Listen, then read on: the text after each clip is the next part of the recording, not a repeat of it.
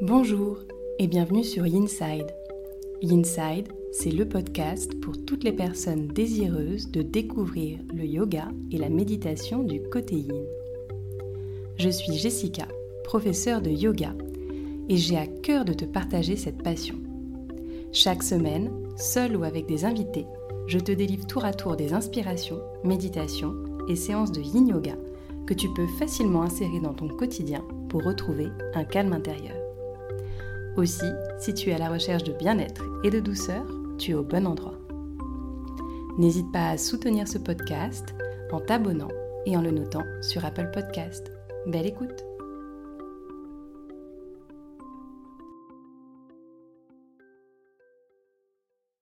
Bonjour et bienvenue à toi dans ce nouvel épisode du podcast Yinside.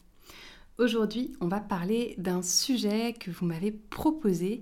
J'avais mis une boîte à questions au sujet du podcast en début de semaine pour vous demander quelle thématique vous souhaitiez que j'aborde ici. Et euh, j'avais eu ce sujet hyper intéressant que je comptais aborder d'une manière ou d'une autre sur euh, le fait de raconter des histoires en cours de yin yoga.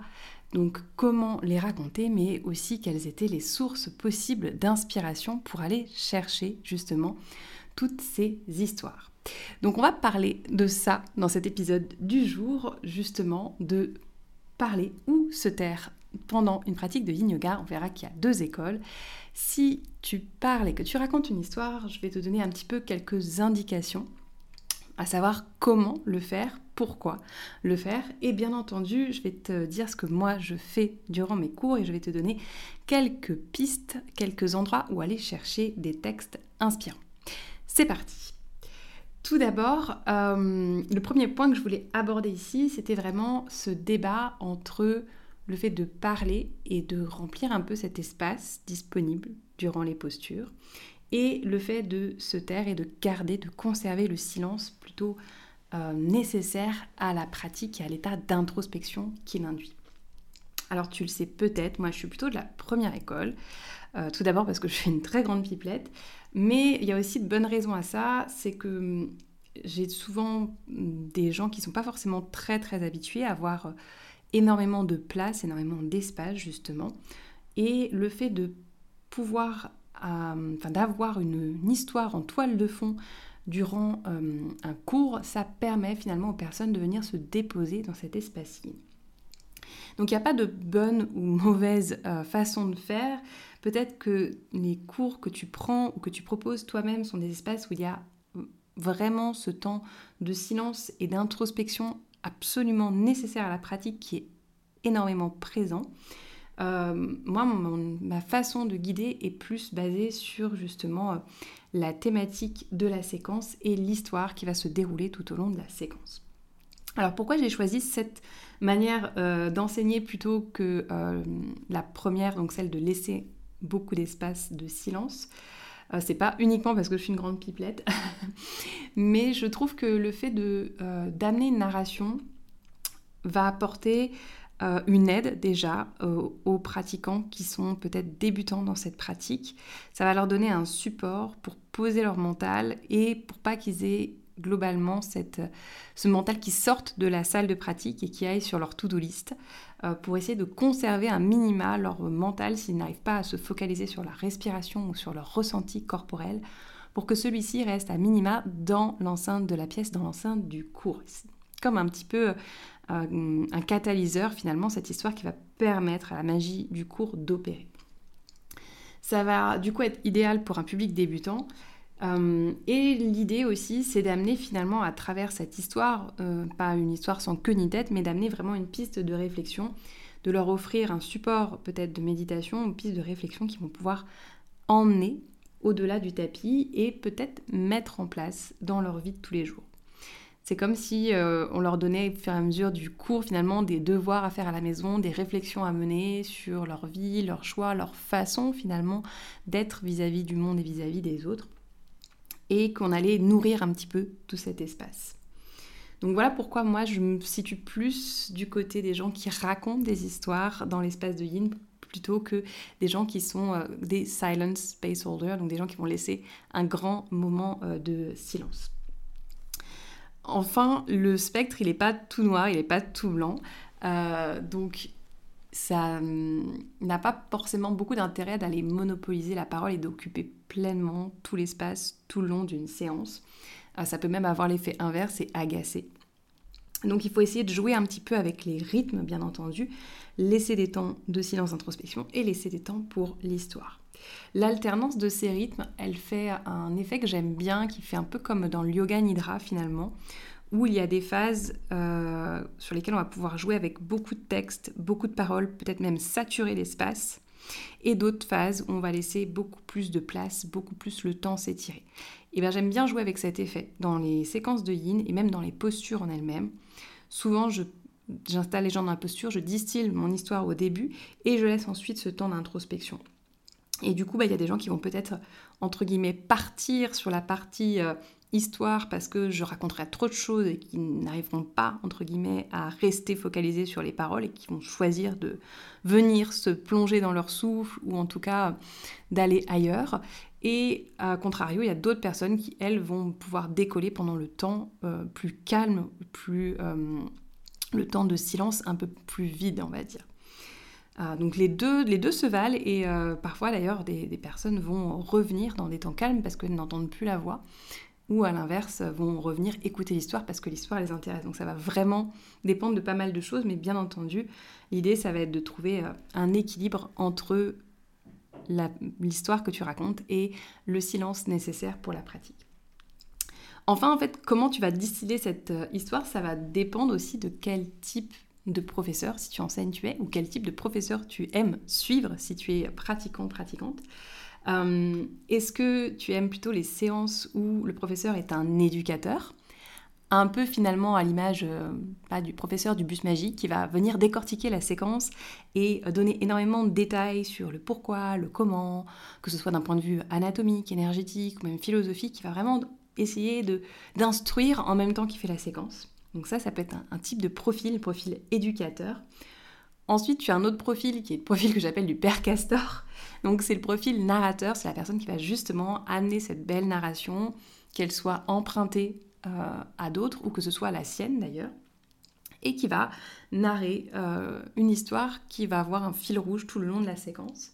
Tu as un autre profil qui généralement euh, découle un petit peu de ce profil de narrateur, c'est le poète ou la poétesse, qui va à travers les mots, à travers la magie des mots, petit à petit amener cet esprit de poésie sur le tapis, que ce soit avec ses compositions, encore une fois, ou avec des compositions choisies. Tu peux aussi euh, être euh, attiré euh, par des professeurs qui vont être musiciens, musiciennes et qui vont amener des instruments intuitifs durant la pratique, qui vont jouer pendant les postures de yin, ça fonctionne très très bien. Et finalement, tu peux aussi être attiré ou être toi-même, ce que j'appelle un silence space holder, donc quelqu'un qui va maintenir juste l'espace de silence propice à la pratique. Donc il n'y a pas de bonne ou de mauvaise manière de faire. Peut-être que tu te reconnais dans les archétypes que j'ai cités. Bien entendu, encore une fois, tout n'est pas noir, tout n'est pas blanc. Donc tu seras peut-être un peu d'éducateur, un peu de père puis ça dépendra peut-être aussi euh, du sujet que tu vas choisir, de thématiques que tu vas évoquer, et tu pourras naviguer d'ailleurs entre ces euh, différentes casquettes que tu enseignes ou que tu euh, pratiques simplement. Peut-être que tu seras plus réceptif à un professeur ou une professeure qui sera poète que quelqu'un qui va te donner beaucoup de contenu éducatif. Euh, pour avoir testé pas mal de choses auprès de mes professeurs et pour donc enseigner moi-même, j'aime absolument tout. À partir du moment où euh, il y a une intention très claire qui est mise euh, dans la séance, que ce soit une personne qui donne énormément de contenu éducatif, j'en suis toujours friande. Que ce soit quelqu'un qui me fasse voyager au-delà du tapis avec des histoires, ça me permet justement de m'évader, ça me donne vraiment un espace pour bah, sortir du quotidien. Et que ce soit un espace de silence aussi qui me permette justement de déposer tous mes problèmes du quotidien pour le coup et de plonger dans un espace méditatif. J'apprécie tout personnellement. Donc voilà un petit peu pour euh, le contexte et euh, le débat euh, parler, ne pas parler. J'ai pas de bonne réponse ici. Il va vraiment falloir que tu testes les différents professeurs et que tu testes les façons d'enseigner si tu es toi-même professeur de yin yoga. Par contre, il y a une chose qui va revenir à peu près pour tous ces profils et pour le choix de se taire ou de ne pas se taire, euh, c'est le pourquoi. essaye à chaque fois que tu proposes quelque chose en cours de manière générale, d'avoir, entre guillemets, trois façons de dérouler, de, de dire pourquoi tu proposes telle ou telle chose, d'expliquer la méthode, bien entendu, et d'expliquer le résultat attendu. Je dis résultat attendu parce qu'on ne sait pas ce qui se passe dans le corps et dans la tête de nos élèves. Donc peut-être que tu vas avoir une intention qui va pas forcément se répercuter dans l'élève. Mais en tout cas, l'informer de là où tu veux l'emmener. Et après, effectivement, l'élève euh, fera sa propre expérience. Donc de ramener le pourquoi tu fais les choses et la méthode, c'est important et ça permet justement euh, bah, de donner euh, un peu plus de sens, mais aussi un peu un cadre. Donc c'est notamment intéressant quand tu ramènes des choses auxquelles les pratiquants ne s'attendent pas ou des choses qui sortent un peu de leur cadre habituel, comme des choses un peu ésotériques. par exemple, moi, ça m'arrive de, de, détailler certains pranayamas parce qu'ils sont peu connus. Donc d'expliquer pourquoi je les utilise dans la séquence, à quoi ça va me servir, la méthode bien entendu et le résultat entre guillemets qu'on attend de ces respirations. Ça peut être aussi euh, quand j'amène des mouvements de Qigong, souvent j'explique d'où ça vient, de quel Qigong ça vient, de, comment je l'ai euh, reçu, euh, bien sûr effectivement la méthode et de potentiellement ce que l'élève peut être amené à ressentir quand il fait cet exercice. Mais ça peut être aussi quand tu amènes ben, par exemple du tapping, des automassages, euh, même euh, des healing sounds, lorsque tu leur fais prononcer des sons euh, durant les postures, ce qui peut paraître assez décontenser pas mal d'élèves, bah, ça peut être bien d'expliquer à quoi va servir cette, ce healing sound, comment voilà, ça va venir agir concrètement dans la pratique. Et du coup, ça donne un peu plus de contexte. Et généralement, en expliquant le pourquoi, il y a beaucoup plus d'adhésion de la part des pratiquants. Et c'est tout bête, hein, mais ils vont suivre concrètement le professeur un petit peu dans, euh, dans son univers. C'est beaucoup plus facile de suivre quelqu'un dans son univers quand on comprend l'intention derrière, quel que soit d'ailleurs euh, ce que la personne propose en fait. Hein. Ça peut être une visualisation aussi, euh, ça marche tout pareil. Donc en fait, mon conseil, ce serait de répéter ça, cette méthode entre guillemets d'exposer ton pourquoi, la méthode et le résultat entre guillemets attendu, en précisant que s'il n'a pas lieu, c'est pas grave et de le transférer à ce que tu lis en cours ou les histoires dont tu t'inspires. Pourquoi est-ce que tu lis ce passage? Pourquoi est-ce que tu ramènes cette histoire dans ce cours? Est-ce que c'est pertinent avec ta thématique? Est-ce que c'est pertinent avec l'ambiance du cours? Qu'est-ce que ça apporte en plus? Est-ce qu'il y a un enseignement que les élèves vont pouvoir amener à l'extérieur de leur tapis? Est-ce que c'est un enseignement que tu as toi-même euh, reçu, expérimenté, auquel cas tu peux peut-être même fournir des exemples de comment tu as utilisé ces enseignements? Donc voilà, en fait, je t'invite vraiment à, plutôt que de d'amener juste une citation ou un texte qui vient de, d'expliquer ce qu'il vient faire là, ce texte. Je vais vous lire une citation du Bouddha. Donc le Bouddha a dit, je trouve que c'est très intéressant parce que ça nous permet justement de nous relier à ce thème de la compassion qu'on travaille depuis le début de la séance. Et euh, vous pouvez du coup l'implémenter, le mettre en pratique de telle ou telle manière dans votre quotidien, et ainsi de suite, et tu déroules. Et en fait, du coup, le texte prend beaucoup plus de sens que s'il est simplement lu et décliné comme ça. Déjà, il est amené durant la pratique et il, voilà, il s'intègre beaucoup plus facilement à la séquence.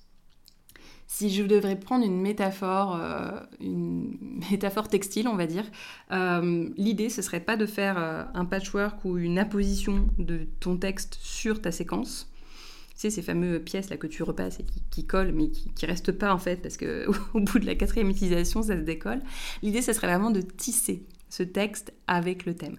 C'est-à-dire de vraiment l'amener plusieurs fois, peut-être même de répéter certains passages plusieurs fois, pour qu'ils viennent vraiment s'imprégner dans la séquence et qu'ils en fassent partie. Donc, euh, ça, à la fin, ça fait partie de ce tissu, ça fait partie de cette pièce hein, de manière intégrale. C'est voilà, c'est attaché à ta séquence et c'est pas apposé à ta séquence. Donc voilà un petit peu pour euh, la façon euh, dont moi j'amène j'amène ces textes sur le tapis.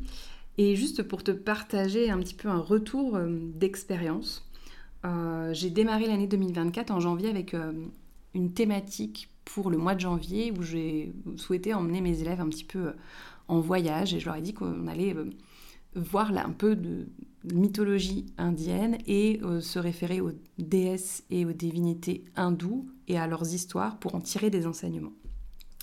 Donc j'ai fait quatre cours thématiques ce mois de janvier et à chaque cours il y avait une divinité qui était exposée. il y a eu de mémoire, il Ganesha, Lakshmi, Hanuman et Sarasvati.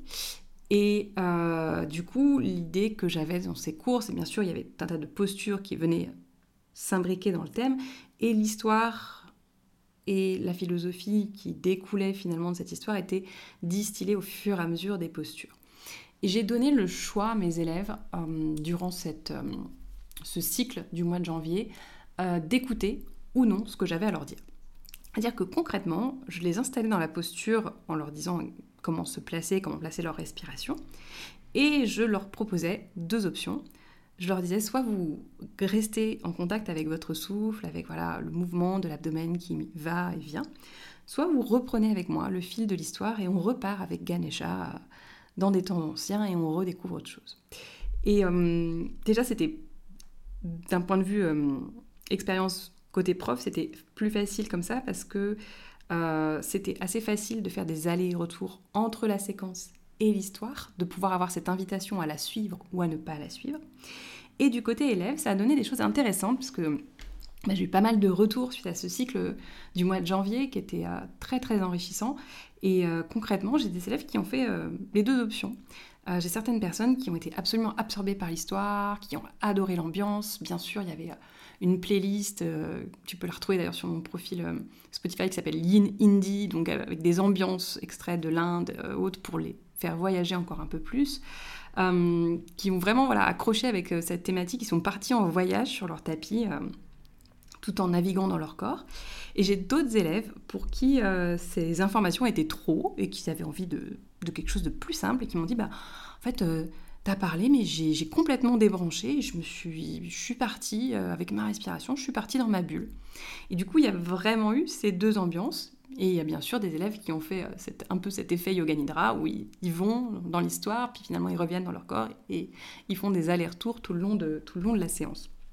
Donc voilà, je voulais te partager un petit peu ce retour parce que je pense qu'il est intéressant et tu peux éventuellement, si tu enseignes, le mettre en pratique ou en tout cas euh, l'expérimenter. Un dernier retour que je voulais te faire avant de te livrer quelques conseils de lecture. Euh, ce dernier retour, il vient de la formation que j'ai suivie les semaines dernières. Je me suis euh, formée avec euh, Stéphanie Nosco sur les cinq spirits, les cinq esprits. Donc c'est une formation qui mixait yin yoga et qigong, mais elle nous a fait un retour qui était très intéressant parce que nous avait demandé de créer des séquences et on avait proposé dans la séquence qu'on créait de lire durant une des postures un poème euh, de Saphir Rose qui s'appelle Let Go. Euh, donc c'est Elle a lâché prise en français, de quoi. Et euh, de ce poème, en fait, on l'avait proposé en se disant, bah, justement, ça va inviter les gens à lâcher prise, ils vont écouter le flot de paroles et ils vont se laisser porter, entre guillemets, par la beauté du texte. Ce qui est potentiellement très vrai. Et donc la formatrice nous a dit qu'elle avait testé, elle aussi, ce texte en, dans ses cours et euh, qu'elle avait eu euh, deux types de retours complètement différents. Elle avait eu des gens qui avaient énormément accroché à ce poème et qui étaient partis en lisant que c'était très très beau, euh, qu'ils auraient bien aimé avoir la référence, le relire plus tard et autres, qui avaient vraiment, voilà, qui avaient suivi l'intention qui était donnée. Et elle avait eu d'autres élèves qui étaient venus lui dire en lui disant qu'il était, qui me dit mais en fait ce poème m'a énervé. Il était 100 fois trop long, j'avais pas envie qu'on me dise de lâcher prise, j'étais juste énervée et euh, je, voulais qu'on me laisse tranquille ou qu'on me donne quelque chose, un punching ball, mais euh, globalement il m'a énervé. Je trouve intéressant de te citer ça parce que parfois tu vas avoir la meilleure intention du monde à amener un texte sur le tapis en te disant que ça va avoir tel effet sur tes élèves, et, euh, et pas du tout. Il faut pas, euh, bon, faut, faut pas le prendre pour un raté, euh, bien au contraire, prends-le pour un enseignement. Mais c'est juste pour te dire que ben, la réceptivité des personnes va, va, varier et que parfois, lorsque tu as une salle qui est très agitée ou des gens qui sont assez énervés, et eh ben ça vaut le coup de venir les rencontrer là où ils sont, dans l'état dans lequel ils sont. C'est-à-dire que avec toutes les bonnes intentions du monde, tu veux peut-être amener ces personnes qui sont en colère à se détendre sur le tapis. Et tu te dis que justement, tu vas utiliser toute la poésie, toutes les histoires possibles pour les faire descendre. Et euh, bah, ça va pas forcément marcher parce que tu n'es pas au même niveau émotionnel que ces personnes. Et peut-être qu'avant de faire ça, bah, c'est bien de les rencontrer là où ils sont. C'est-à-dire de les prendre tels qu'ils sont en arrivant à ton cours, dans un niveau émotionnel assez fort, et peut-être de les faire bouger un peu plus sur le tapis avant les postures de yin, avec peut-être qigong, peut-être des respirations assez fortes. En tout cas, de faire exprimer cette colère avant de les faire redescendre, et peut-être de distiller d'autres informations via les histoires. Bref, tout ça pour dire que moi j'adore raconter des histoires en cours de yin, ça peut être absolument magique, et parfois, on ne sait pas forcément pourquoi, ça ne marche pas, et là, il y aura peut-être d'autres techniques à utiliser. J'espère que ces exemples te, seront utiles et t'apporteront en tout cas matière à réflexion. Et euh, si tu crées toi-même tes séquences et que tu enseignes, d'ailleurs si tu crées tes séquences pour toi ou que tu veux te nourrir simplement de poésie et de beaux textes, je vais te livrer quelques euh, petites pépites que j'utilise moi personnellement pour, euh, bah, pour faire mes cours et pour justement amener un petit peu de poésie sur le tapis. Alors en termes de texte intégral d'œuvres assez connues, j'en ai deux que j'ai déjà utilisées qui sont assez faciles à utiliser. Euh, c'est Le Petit Prince d'Antoine de, Saint-Exupéry qui marche très bien parce que c'est euh, un univers absolument poétique et enfantin magnifique euh, que tu peux relier à beaucoup de thèmes issus du yoga. Il y a d'autres textes d'ailleurs d'Antoine de Saint-Exupéry qui sont très chouettes aussi à, reprendre, hein. pas que Le Petit Prince, mais c'est vrai que Le Petit Prince est assez facile d'accès.